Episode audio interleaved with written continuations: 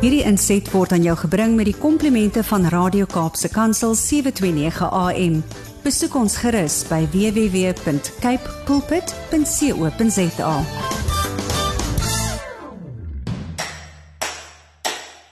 Dit is vir my 'n besonderse voorreg om vir jou op hierdie Saterdagoggend die 2de Julie van 2022 baie baie hartlik welkom te sê by Landbou Landskap. Hierdie groete kom van my Willem van Jaarsveld, jou gasheer tussen 7 en 8 elke Saterdagoggend op die senders van Radio Kaapse Kansel. Nou, hoekom hierdie dag vir my besonder goed is is 'n jaar gelede, 2 Julie 2021 is hierdie program uitgesaai uh sonder of in daai Saterdag is die program uitgesaai sonder dat ek uh aan hom kon gewerk het. Uh ek was op daardie stadium nie seker of ek 'n uh, dag langer gaan leef nie. Ek was baie baie ernstig siek met COVID, die Delta uh COVID en uh ek is baie baie dankbaar teenoor die Here dat ek vanmôre 'n jaar later nog die voorreg het om met jou te kan gesels. Dit was 11 baie baie moeilike dae in die intensiewe sorg. Maar nou ja, hier is ek en ek kan met jou praat en dis al wat uh tel vir môre in my lewe. Vanoggend 'n lekker allegaartjie. Ons gaan 'n paar uh, dinge uh bekyk oor 'n paar dinge gesels. Om 10 oor 7 kom saad vir die saaier aan die beurt in ons skrifgedeelte vir môre Psalm 43 vers 5 die tema die Here bring rustigheid. Kapstok wat om 20 oor 7 aan die beurt kom, kyk ons 'n bietjie na landbou nuus en dan in huis en hart gesels ons eintlik die res van die hele program. Gesels ons veiligheidsake. Dit is so dat ons die laaste tyd ontstellende dinge gehoor het van uh hier veral in die Weskaap rondom veiligheid op plase, plaasgemeenskappe en dan ook dorpgemeenskappe.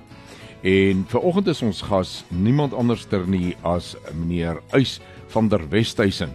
Nou Uys uh, sit drie stoole vol. Hy is die voorsitter van AgriSA se landelike veiligheid sentrum van uitnemendheid. Hy is ook by Agri Weskaap die landelike veiligheidskomitee se voorsitter en by Mamasbury veiligheid is hy ook in die voorsitterstoel. En ons sluit die program af met 'n gesprek met hom wat Uys is oor so 'n bietjie 'n ons kyk vorentoe. Ons kyk na wat kan ons verwag? Wat behoort ons te doen? En as ons almal saamwerk, dan kan dit soveel beter wees. Landboulandskap word vir jou gebring met die komplimente van Cape Pots varsprodukte mark.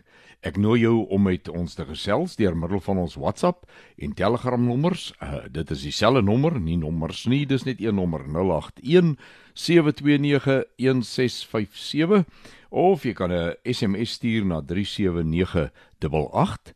Uh jy kan ook per e-pos met my gesels by wilm@capepulpit.co.za.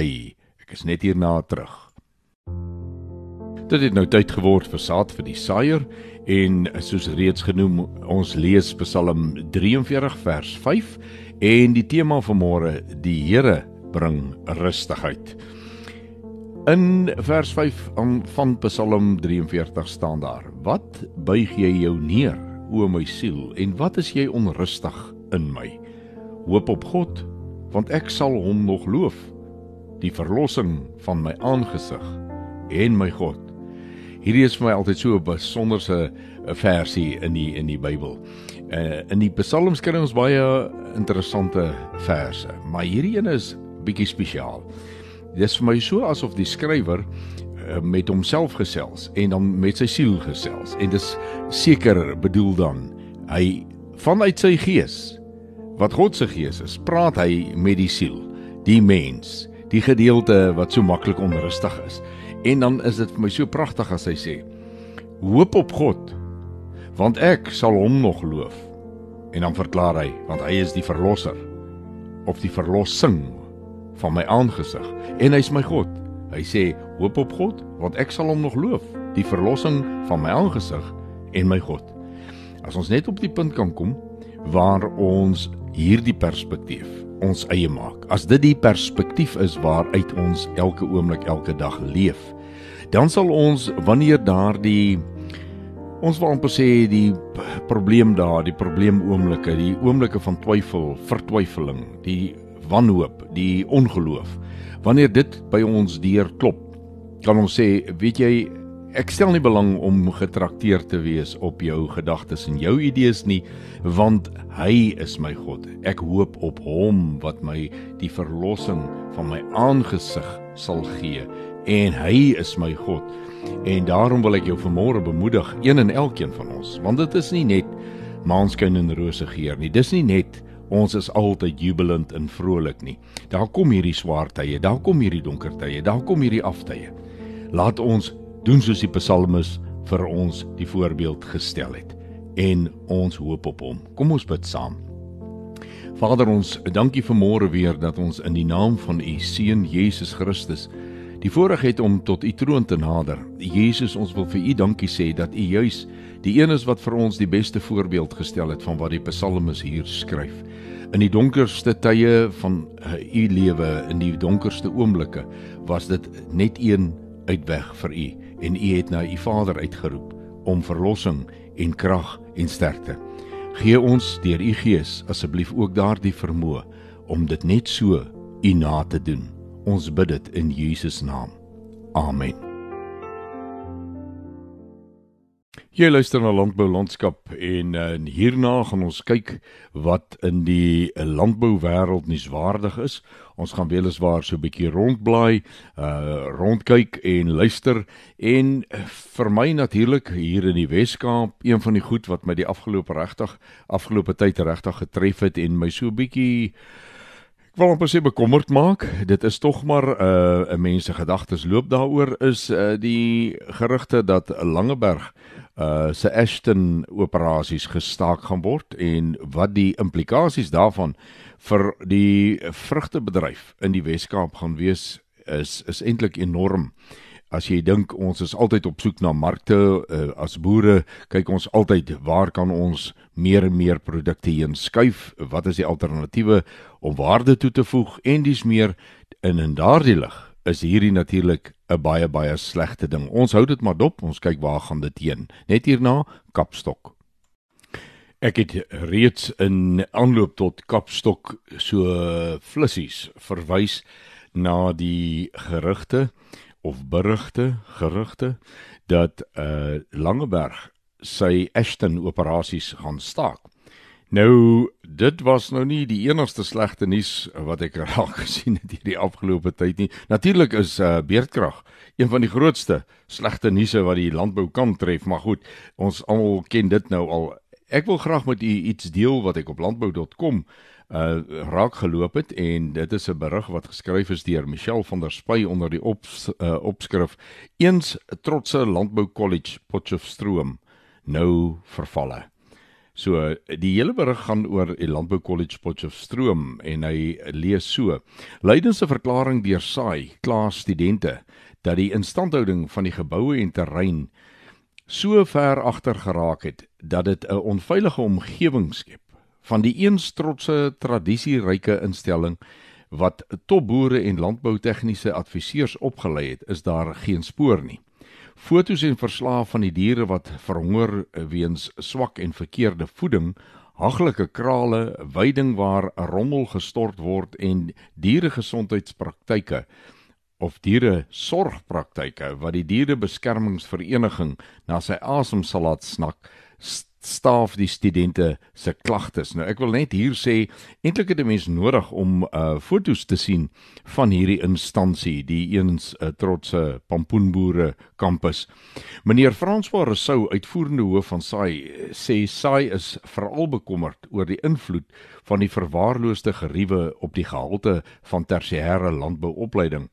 Dit sou al rampspoedig gewees het as die kampus leeg gestaan het, maar hier word nog studente opgelei. Ons wil weet hoe dit gebeur gebeur het en iemand moet aanspreeklik gehou word. Dr Theo de Jager, uitvoerende voorsitter van SAI, sê Suider-Afrika verwag van sy tersiêre landbouopleidingsinstellings om jong boere aan die spits van internasionale mededingendheid te hou. Daar is mense wat glo dat die fotos van vervalle infrastruktuur en brandbaar brandmaarbeeste aangedik is omdat dit so buitengewoon sterk kontrasteer met die uitnemende kollege wat duisende boere en landbousakelei al 'n uh, hulle alma mater noem, maar 'n foto kan nie lieg nie. Volgens sy is die vee op die kampus in 'n swak toestand weens 'n tekort aan voer. Daar is skure vol goeie produkte, aanvullings en gespesialiseerde mengsels, maar dit word nie vir die diere gegee nie of die verkeerde voer word vir die diere gegee. Sy het reeds 'n prokureur opdrag gegee om die verantwoordelike en aanspreeklike amptenare by die kollege op te spoor en waar nodig die howe te nader om inligting te bekom, regstelling te verseker en aanspreeklikheid af te dwing. Landbou.com het die Landbou College Potchefstroom vroeër van dese week om kommentaar genader en wag steeds vir terugvoer. Van 2010 tot 2012 het Landbou.com oor ber, uh, ook berig oor verval en probleme by die kollege. Nou, dit is met antwoorde niks niets nie. Dit is net dit word al hoe erger. Dis so jammer. In 'n land soos Suid-Afrika waar ons 'n geweldige tekort het aan opleiding, veral tersiêre opleiding, waar die landbou met die ontwikkeling wat ons het al hoe meer daarop aangewese is om goeie opleiding te verskaf skoolvlak maar ook tersiêre vlak en sien ons landbou skole gaan agteruit word al hoe minder. Al hoe meer landbou skole is nie eers meer landbou skole nie. Hulle is nou maar net normale skole. Daar is nie meer regtig landbou vakke en landbou aktiwiteite nie. Uh meestal word die geriewe verhuur aan kommersiële boere wat dan die landbou skole se geriewe gebruik vir kommersiële boerdery. Op 'n huurbasis natuurlik. En dan hoor ons van hierdie tipe ding en dan wil 'n mens eintlik sê jy is baie dankbaar dat daar nog in die land uh, Elsenburg is. Ehm uh, waar dit relatief goed gaan. Ek uh, sê nie daar's geen probleme nie, maar as 'n mens daar rondgaan, kan jy nog sien hier word landbou bedryf en is 'n mens so dankbaar dat alles in die land nie net 'n verlore saak is nie, maar een swaalkie maak nie 'n somer nie. En ek hoop om in die toekoms ook op hierdie program met een van ons uh voortreffelike privaat instansies wat tot die tersiêre landbouopleidingsmark toegetree het te kan gesels. Ek is in gesprek met hulle en uh, vir 'n opname vir ons program en ek ek wil graag ook 'n bietjie ligtheid afstaan aan mense wat iets doen om hierdie leemte te vul ons moet regmaak wat verkeerd is. Maar ons gaan partykeer vind dat ons niks kan regmaak daaraan nie en dan skep ons iets, dan maak ons iets anders. Ons vul die leemte met 'n nuwigheid as die oue dan nie meer herstelbaar is nie of Wel, vir watter redes ook al. Dit kan soveel verskillende redes wees wat dit nie meer herstelbaar is nie. So, ons gaan definitief in hierdie program vorentoe 'n bietjie meer hieroor gesels. Maar dit dan vandag uh weliswaar nie baie goeie nuus nie, maar dit was Kapstok vir die 2de Julie 2022. Ons is haastig op pad na Huis en Hart wat ons in twee afdelings in elke program het. En vanmôre soos ek reeds gesê het gesels ons met Uys van der Westhuizen. Uh ek ek noem hom sommer meneer veiligheid want uh as jy nou wil gesels oor veiligheid is dit landelike veiligheid, gemeenskapsveiligheid, uh watter aard ook al van veiligheid dan is hy 'n man wat met gesag kan gesels. En net hierna begin ek dan met die gesprek met Uys van der Westhuizen. Dit is lekker om uh, te weet Uys is ook 'n man van die Weskaap. Hy uh, bly net so buite Mamasbury, daar is die uh, familieplaas en uh, dit gaan lekker wees om vanmôre van hom te hoor.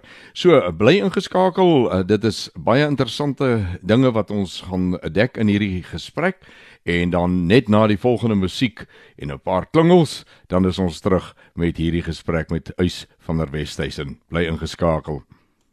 Jy luister na Landbou Landskap op uh, Radio Kaapse Kansel en dit het nou tyd geword vir Huis en Hart. My uh, gespreksgenoot vanmôre is Uys van der Westhuizen. Goeiemôre Uys. Goeiemôre Willem, hoe kan jy luister? Nou Uys is die voorsitter van Agri Weskaap se landelike veiligheidskomitee, maar hy is ook voorsitter van Mamasbury se veiligheid. En in daardie hoedanighede wil ek amper sê, ja, Uys, jy's ook by Agri SA, is jy die voorsitter van die landelike veiligheid uh, sentrum van uitnemendheid. Uh, dit is nog net so, nê? Nee. Ja nee, dit is nog hy drie dinge. Ja, hy drie, jy sit drie lelike stoele vol in uh, dit beteken nie jy's groot om dit te doen nie, maar jy's groot in dade. Dankie uh Uys dat jy tyd gemaak het in jou besige program om met ons te gesels oor 'n baie baie belangrike aspek en dit is 'n uh, landelike veiligheid of dan bloot net veiligheid van die plaas, sy mense, die omgewing en dis meer. Nou Uys wat uh, ek net gevoel het ons moet met mekaar 'n bietjie gesels is uh, as jy in die media gekyk het die laaste tyd as ons net op 'n plaaslike vlak kan begin dan was daar 'n hele paar insidente rondom Mamasbury uh op plase en uh, party was minder ernstig ander was 'n bietjie ernstiger. Wil jy ons nie net so 'n uh, voelvlug gee van die veiligheidssituasie hier in uh, eers net jou omgewing waar jy woon en boer en is Mamasbury asseblief Ja, Willem, ja, baie dankie vir die vir die geleentheid om ook so met julle te gesels. Ehm um, Mamasbury het, het ons nou besef met, met ons strukture is binne ons strukture is dat ons nie net na ons plase kan kyk nie. En as ons praat van 'n van 'n oorsig oor wat hier um, aangaan, het ons besluit om om ons struktuur weier te weier um, uit te brei. Uh, ons praat van landelike gemeenskappe. Ja. En uh, as ons landelike gemeenskappe praat, dan dan beweeg ons weg van hierdie geuite die plaasboer en sy plaaswerkers. Ja. Ons sluit nou die dorpe die dorpe rondom of kom ons sê mamas by die dorp met sy met sy uh dorpies rondom hom in die informele sektore en informele nedersettings ensovoorts. Sluit ons almal in as die prentjie van as ons oor misdaad praat en landelike veiligheid. Die die die algemene situasie Willem is ons begin bekommerd raak want um, insidente begin optel en hoe meer die uh metropolisie en die polisie suksesvol is in ons met groot metros en in die, in die stede rondom um die landelike gebiede beweeg die kriminele uit na die na die na die landelike gebiede toe.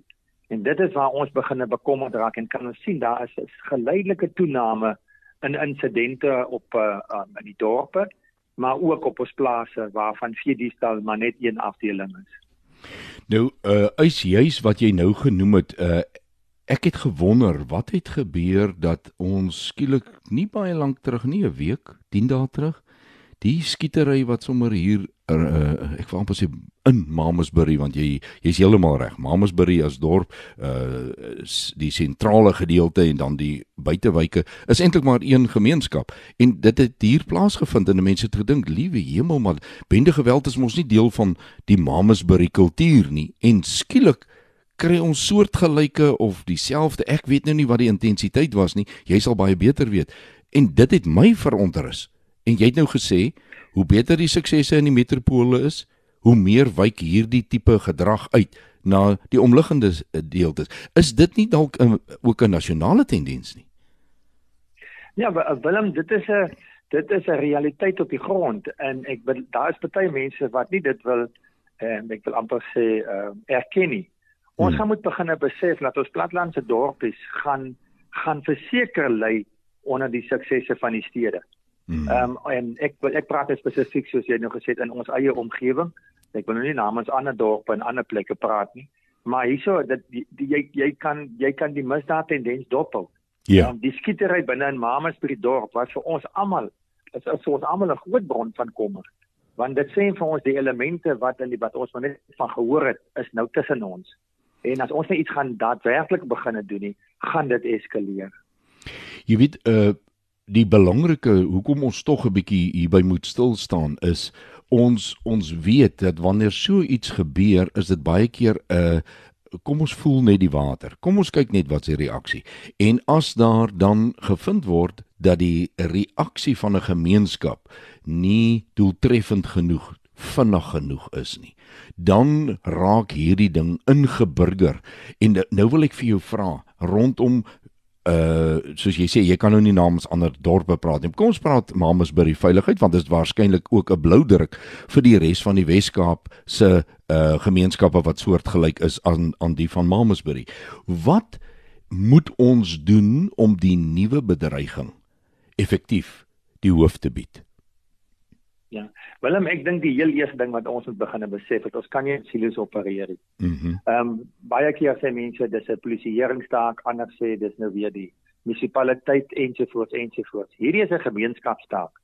Mm. Ehm um, gemeenskaps beteken die polisie, die skole, die munisipaliteit, die individu, NGOs almal. En dit ons 'n model uitgewerk wat nog in sy baba skoene in ons omgewing is, maar ons sê luister ons gaan moet hande vat jy gaan nie 'n dwelmprobleem oplos deur net mense in tronke te gooi nie. Verseker. Jy gaan organisasies nodig hê wat jy moet kom ons sê voorkomend moet optree waar jy die jeug moet kan besig hou op naweke um, om hulle om hulle bloot te stel aan ander aktiwiteite en sodoende nou ook by te dra op hulle ontwikkeling. Met ander woorde in plaas van dat hy 'n rolmodel gaan kry in die dwelmwêreld, kan hy dalk nou 'n rolmodel kry wat um, kom praat op Mamasbury met hulle ek ek skiet nou sommer so uit die heup uit rondom sport. Ehm um, wat die effek het ons al gesien, 'n positiewe effek het ons al gesien van sportsterre wat in areas inkom en hulle begin sekere projekte en dan moet die gemeenskap dit aan die gang hou. En ongelukkig Willem is daar nog steeds mense in die gemeenskappe aan die een kant klaane, maar aan die ander kant beskerm hulle ook van hierdie individue wat bydra tot hierdie onstabiliteit. So ek dink is 'n groot gemeenskap uh, gemeenskapstaak om deel te raak van om hierdie probleem op te los en nie net polisieering. Nou is uh, ek ek praat nou maar van uh, vroeër jare se ondervinding uh, die ons het probeer om deur die GPF uh, die, ons gaan aan met die gesprek met Eys van der Westhuizen uh, van Agri Weskaap, Agri Suid-Afrika en Mamasbury Veiligheid. Eys is by 'n paar paar plekke waar dit oor gaan gaan oor veiligheid. Daar's Eys van der Westhuizen 'n uh, 'n rolspeler. Uh Eys ons het voor die breek het ons gesels oor gemeenskapspolisieeringsforums en ek wil sommer net by die begin sê, dis nie 'n gemeenskapspolisieforum nie. Dis 'n polisieeringsforum waarin die gemeenskap en die polisie saamwerk en die gemeenskap nie die polisie word nie. Is ek reg as ek dit sê? Ja, Willem, jy is heeltemal reg. Ehm um, Jy sal sien ook dis 'n forum en dit is ja. waar die gemeenskap eintlik deur middel van hierdie forum met die polisie kommunikeer en waar die forum weer die probleme en uitdagings maar ook suksesse aan die polisie kan weergee. Ja. En dit is waar die gemeenskap probleme moet deel om te kyk hoe kan hulle dit gesamentlik met die polisie en ander rolspelers ehm um, oplos. En en dis wat ons voor die eh, breek gesê het. Dis nie 'n ding wat in of 'n probleem wat in silo's gepak moet word nie. Ons moet met mekaar saam sit en daar's baie keer die oplossing vir misdaad lê nie soos jy dit uitgedruk het om mense toe te sluit nie. Die rehabilitasie in die tronk nie. Dis ge, ge, baie keer ook 'n gemeenskap wat gerehabiliteer moet word. Die denke, die optredes. Jy het na sport en ikone in verskillende areas van 'n mens se lewe verwys. Ek wil vir jou so vra, as as mense nou vanmôre luister. Daar's nou twee kategorieë wat dit of seker drie. Die een is ag ek gee nie om vir wat die mense praat nie, maar ek glo dis baie min as daar enigsins so iets is. Die ander is my dorp het nie so iets nie. Wat kan ek doen om dit aan die gang te kry en dan die volgende ene, daar waar dit reeds is, hoe raak ek betrokke? Ja, Willem, dis 'n baie interessante stelling eh, wat jy nou maar wat jy nou daar vra, wat jy nou vra. Ehm um, die maklikste manier om iets te begin is om by 'n bestaande struktuur in te skakel of te gebruik. Met ander woorde, of dit nou 'n sakekamer is en of dit nou 'n agriforum is of 'n uh, uh vroue ehm um, ek wou maar sê golfklub of enigiets. Ja. Gebruik yeah. enige struktuur waar daar alreeds mense bymekaar is en begin dan daaroor te praat. Ja. As ons net 'n bewusmaking kan skep by mense om te sê kom bymekaar en praat oor dit wat jou pla en praat oor dit wat werk. En dit is waar hoe ons maar met sekere dinge begin het. Dis dit eenvoudig om mense bymekaar te kry wat al klaar rondom 'n gesamentlike projek of organisasie al so voel en dan brei jy dit uit na veiligheid toe. Dit is die dit is die eenvoudigste manier. En ek dink die ander een is van hoe kan ek betrokke raak by hierdie strukture is om vir die strukture te sê wat klaar gevestig is gebruik sosiale media, plaas boodskappe uit, vra mense om om om deel te neem en sê duidelik waarvoor waarvoor jy staan en asseblief hou politiek uit hierdie organisasie. Absoluut. Alle forme van politiek. Eh, dit dit kan ook kerkpolitiek wees, dit kan politiek politiek wees, dit kan landboupolitiek wees. Mense moet politiek uithou. Jy's so reg. Maar 'n uh, eise ander deel daarvan is op die vlakke en die plekke waar jy skakel, ehm uh, daar is op provinsiale vlak in die Wes-Kaap is daar tog 'n groot dryf om hierdie ding suksesvol te maak. Met ander woorde, iemand wat iets wil begin, iemand wat wil betrokke raak. Dis nie asof hulle die wiel moet herontwerp nie. Ehm um, hulle kan ook eers gaan kers opsteek by die mense waar die dinge nou al werk en 'n bietjie hoor wat was die slaggate wat moet ons vermy hoe moet ons begin uh en dis meer D dit kan ook gedoen word nê nee? ja ja Willem um, ek moet sê ons is baie bevoorreg om uh, om om aan die minister van landbou um, Dr Ivan Meyer wat uh, absolute voorvatter is in die kom ons sê in die landelike veiligheidsomgewing in die Wes-Kaap hy het verskeie projekte al geïnisieer ge en was van die projekte ook aangebied by die polisie se uh, weet nie wat die Afrikaanse woord is nie maar die summit wat in hmm. Parys plaasgevind het um, waar die departement uh, aanbieding kom maak en dan is ons department wat um, of community safety ek is die ja. Afrikaanse woord ongelukkig ja, ja, ja. is ook baie aktief in in in die Weskaap so daar is mens kan dit ek amper sê jy kan dit eenvoudig gaan Google en jy gaan heel heel moontlik by die regte plekke uitkom um, om genoegsame inligting te kry. Nou jy het nou daarvan af verwys en ek wil nie daarby lank stil staan nie, maar dit is tog belangrik om te sê daar het nou in in hierdie week het daar hierdie ehm uh, geweldige groot vergadering van reg. Dit was 'n nasionale vergadering wat in Parys plaasgevind het en dit gaan oor landelike uh, of of gemeenskapsveiligheid soos jy nou reg tereg gesê het. Ons breek 'n bietjie weg van die term landelik want dit raak nou gemeenskappe en gemeenskapsveiligheid is seker die beter een om te gebruik. Dit dit is tog ook belangrik eis dat 'n mens nie net in jou klein wêreltjie van jou direkte omgewing bly be, uh, leef nie, maar dat jy uitgaan en ook uh, skouers skuur met mense wat soortgelyke probleme op ander plekke het. Uh, julle het weliswaar glo ek baie geleer by mekaar in hierdie 2 dae wat julle in Parys saam was. Ja, Willem, ek moet sê ek was effens skepties geweest toe ons toe ons nou gehoor het ons moet daai ons moet hierdie uh, gaan bywoon. Hmm. Want baie keer kry ons nou vergaderings waar daar goeie dinge gesê word en min gedoen word ja. en baie gepraat word. Hmm. Ehm um, uh, ons het dan as ek nou my my Agri SA hoed moet opsit, ons het basies ons het gesê ons weet jy kan nie die hele strategie uitrol op een slag nie. Dis onmoontlik. Die polisie het nie eens hulle het nie die kapasiteit nie. En ons het basies ses voorstelle gemaak as as Agri met sy provinsiale affiliasies. En ons het dit ingegee, daar het verskeie werksies werksgroepe het, het daaroor gesels. En as dit wat deur die minister en die werksgroepe gesê is uitgevoer word. Mm -hmm. En ek sê wel uitgevoer word. Dink ek Willem het ons iets bereik waarvan op waarop ons verder kan voortbou. En en Ek neem dan aan as as jy sê Agri SA het die voorstelle gemaak, dit's met ondersteuning van sy provinsiale strukture wat dan gaan uh, daarop neerkom as dit dan nou in op topvlak nasionaal goedgekeur en uitgerol moet word, dan rol dit eintlik weer uit grondvlak toe via jou provinsiale en jou plaaslike strukture, né? Nee?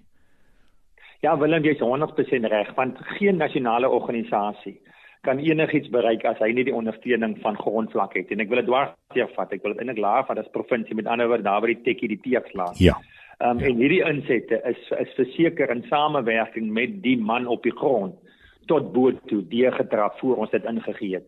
En glo ons dat as as ons hierdie paar punte kan deurgevoer kry, ehm um, sal dit werk want ons hoof ons hooftema is is basies twee punte. Ons het nie nuwe planne nodig nie.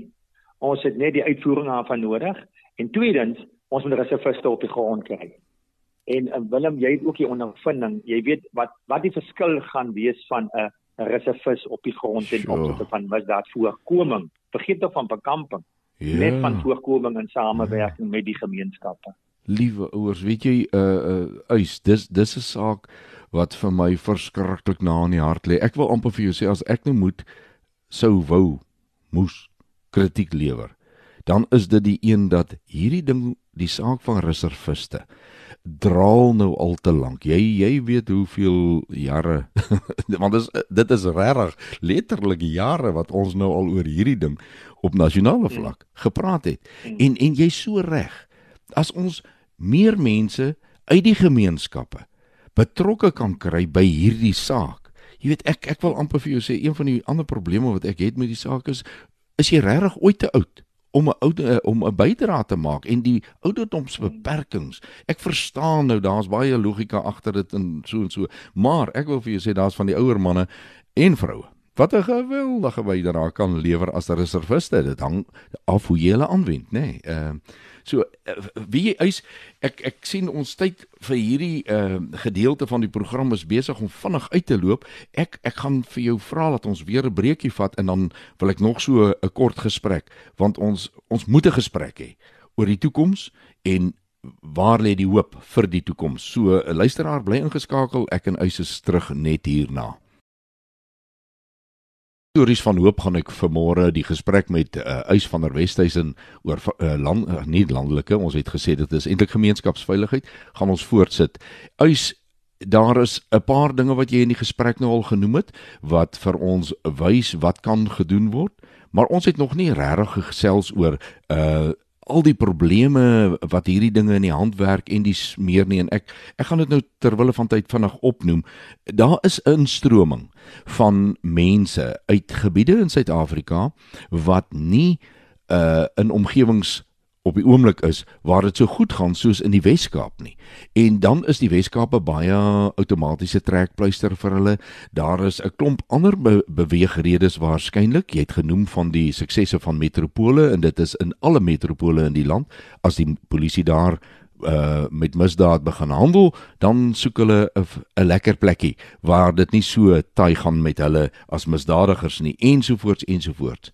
My vraag by jou is of aan jou is Hoe het ons gekom waar ons is en quo vadis? Willem, ek wil dit ek wil dit saamvat. In Februarie 2003 het die vorige president 'n bietjie tydens sy ehm um, State of the Nation address gesê. En dit was 'n die State of the Nation address is basies 'n instruksie hmm. aan die staat om uitvoering te gee aan. En daar het hy gesê dan moet 'n nuwe stelsel saamgestel word wat na die behoeftes van alle gemeenskappe um, omsien. En hy het gesê daai struktuur moet so saamgestel word dat maak nie saak wie jy is nie. Hy moet jou daai struktuur moet jou behulpsaam wees ten opsigte spesifiek van jou veiligheid in jou omgewing en dit is nie gedoen nie. En ek glo dit is waartoe ons moet saamwerk is om 'n nodale struktuur op te stel uit die gemeenskap vir die gemeenskap in samewerking met die staat en dit is hoekom ons is waar ons is. Nou As dit die oplossing is, is my vraag die afgelope week se gesprek in Parys en ek sien 'n uh, brigadier uh, Hoppo die Tata wat uh, hoof is ook van uh uh vier diefstal en dis meer al die groot koppe van die polisie was daar en en ons het nog nie eers daaraan geraak nie maar vier diefstal is baie keer 'n aanduider van 'n eskalerende uh misdaadprobleem. Met ander woorde al die groot rolspelers was in Parys Is dit wat jy nou gesê het deel van hierdie groter uh voorstel van Agri Suid-Afrika en van die partye op daardie kongres of uh daai ek wil dit 'n werkswinkel noem want ek hoop dit is wat dit dan nou was 'n werkswinkel. Is dit daar gedoen? Willem, die hierdie presies wat ek nou gesê het, het hmm. ek voorgedra op die kongres of op 'n summit ook. Ja. Ehm um, dit is so ingeneem mense daarmee saamgestem met die beginsel en daar is gepraat in verskeie van die kommissies ten opsigte van die stigting van nodale punte wat ons glo die prioriteitskomitees as dit reg funksioneer kan doen. Ons moet dit nou net doen en ophou praat. En jy is oortuig dat daar is genoeg suksesvoorbeelde reg deur die land, dalk hoofsaaklik in die Weskaap, ek weet nie hoe voel jy daaroor nie, wat kan dien as vertrekpunte en bloudrukke wat uitgebrei kan word. Willem, ek weet nie of daar soveel suksesstories is nie, maar ek weet daar is suksesse op die grond waar samewerking al gewys het. Dit lei tot suksesvolle arrestasies en dan waar ons bly is oor voorkoming, want dit is baie meer belangriker as die bekamping. En en dit is baie belangrik en wanneer jy praat oor voorkoming, dan is dit nie 'n polisie uh saak nie. Dan is dit 'n gemeenskapsaak. Die oë en ore van die wat misdadigers moet in hegtenis neem, lê nie in daardie geleedere nie. Dit lê gewoonlik in die gemeenskappe. Uh en en en dis waar die GPF weer 'n belangrike rol speel want as ek jou oë en ore moet wees, dan moet ek 'n forum of 'n platform hê waar ek vir jou kan teruggee dit wat ek waargeneem het en en so ons het ons het soveel van die eind, uiteindelike suksesplan se boublokke. Is dit nie net 'n kwessie ja. van dit moet bymekaar gesit word nie? Willem, my grootste frustrasie vandat ek betrokke geraak het, dit is nou al baie baie jare al. Is ons het soveel planne, goeie planne. Ons het soveel goeie aksies. Alles is daar. Ons kry net nie die vermoë want almal kan saam sit om 'n tafel en te sê kom ons koördineer, fasiliteer, implementeer en evalueer dit nie. Want elke ou wil 'n baas wees van sy eie stukkie. Jy maar jy elke hoender op sy eie mis ook. Mm. En ek dink dit is grootste probleem in Suid-Afrika. Ons het nie 'n Suid-Afrikaanse identiteit wat ons wat ons sê kom ons bou regtig saam. Nie polities of enigiets anders nie. Kom ons bou regtig saam. En ek dink daai ding was al hoeveel keer gesê is 'n beter toekoms vir almal. Ek dink dit is hollerige gery. Niemand doen dit nie. En as ons regtig by daai punt kan uitkom Willem, glo ek, dit is my visie is om ek hoop dat ek dit eendag kan sien dit waar ons almal saam om En so tussen alles deur het ons aan die einde gekom van nog 'n landbou landskap kuiertjie. Ek sê vir jou baie baie dankie dat jy saam met my gekuier het. Baie besonderse dag vir my. Uh om 'n ander rede ook, die uh die dag gedenk ek ook my geboorte. En uh ek is baie dankbaar vir al die jare wat die Here se hand oor my oop was, uh gespaar het vir my en my gesin. En uh dis weliswaar so lekker om op so 'n dag ook met 'n wêreld daar buite te praat wat ek nie eers al die mense al gesien of ontmoet het nie. Baie baie dankie dat jy my gas was. Volgende Saterdag tussen 7 en 8 hier op die senders van Radio Kaapse Kansel maak ons weer so en bring jou vriende en familie saam en ons kyk wat het ons dan op die landbou landskap raak geloop wat ons met jou kan deel. Dit is my altyd 'n voorreg en ek sê baie dankie aan Cape Pots varsprodukte mark wat hierdie program elke Saterdag vir ons moontlik maak. Onthou om met ons te gesels soos wat ek reeds die nommers deurgegee het. Dit sal lekker wees om ook van jou te hoor. Maak nie saak of jy al in die verlede met ons gepraat het nie. Daar's altyd 'n eerste keer. Doen dit gerus. Ons sal dit baie waardeer. Ek het die nommers vir jou gegee, maar ek herhaal graag die e-posadres. Dit is wilm@capepulpit.co.za. En dan sê ek vir jou alles van die beste, laat dit met jou baie mooi gaan en mag die Vader se guns op jou lewenspad wees elke oomblik wat jy leef. Dis ek Willem van Jaarsveld wat jou groet. Tot volgende keer wederom. Hierdie inset was aan jou gebring met die komplimente van Radio Kaapse Kansel 729 AM. Besoek ons gerus by www.cape pulpit.co.za.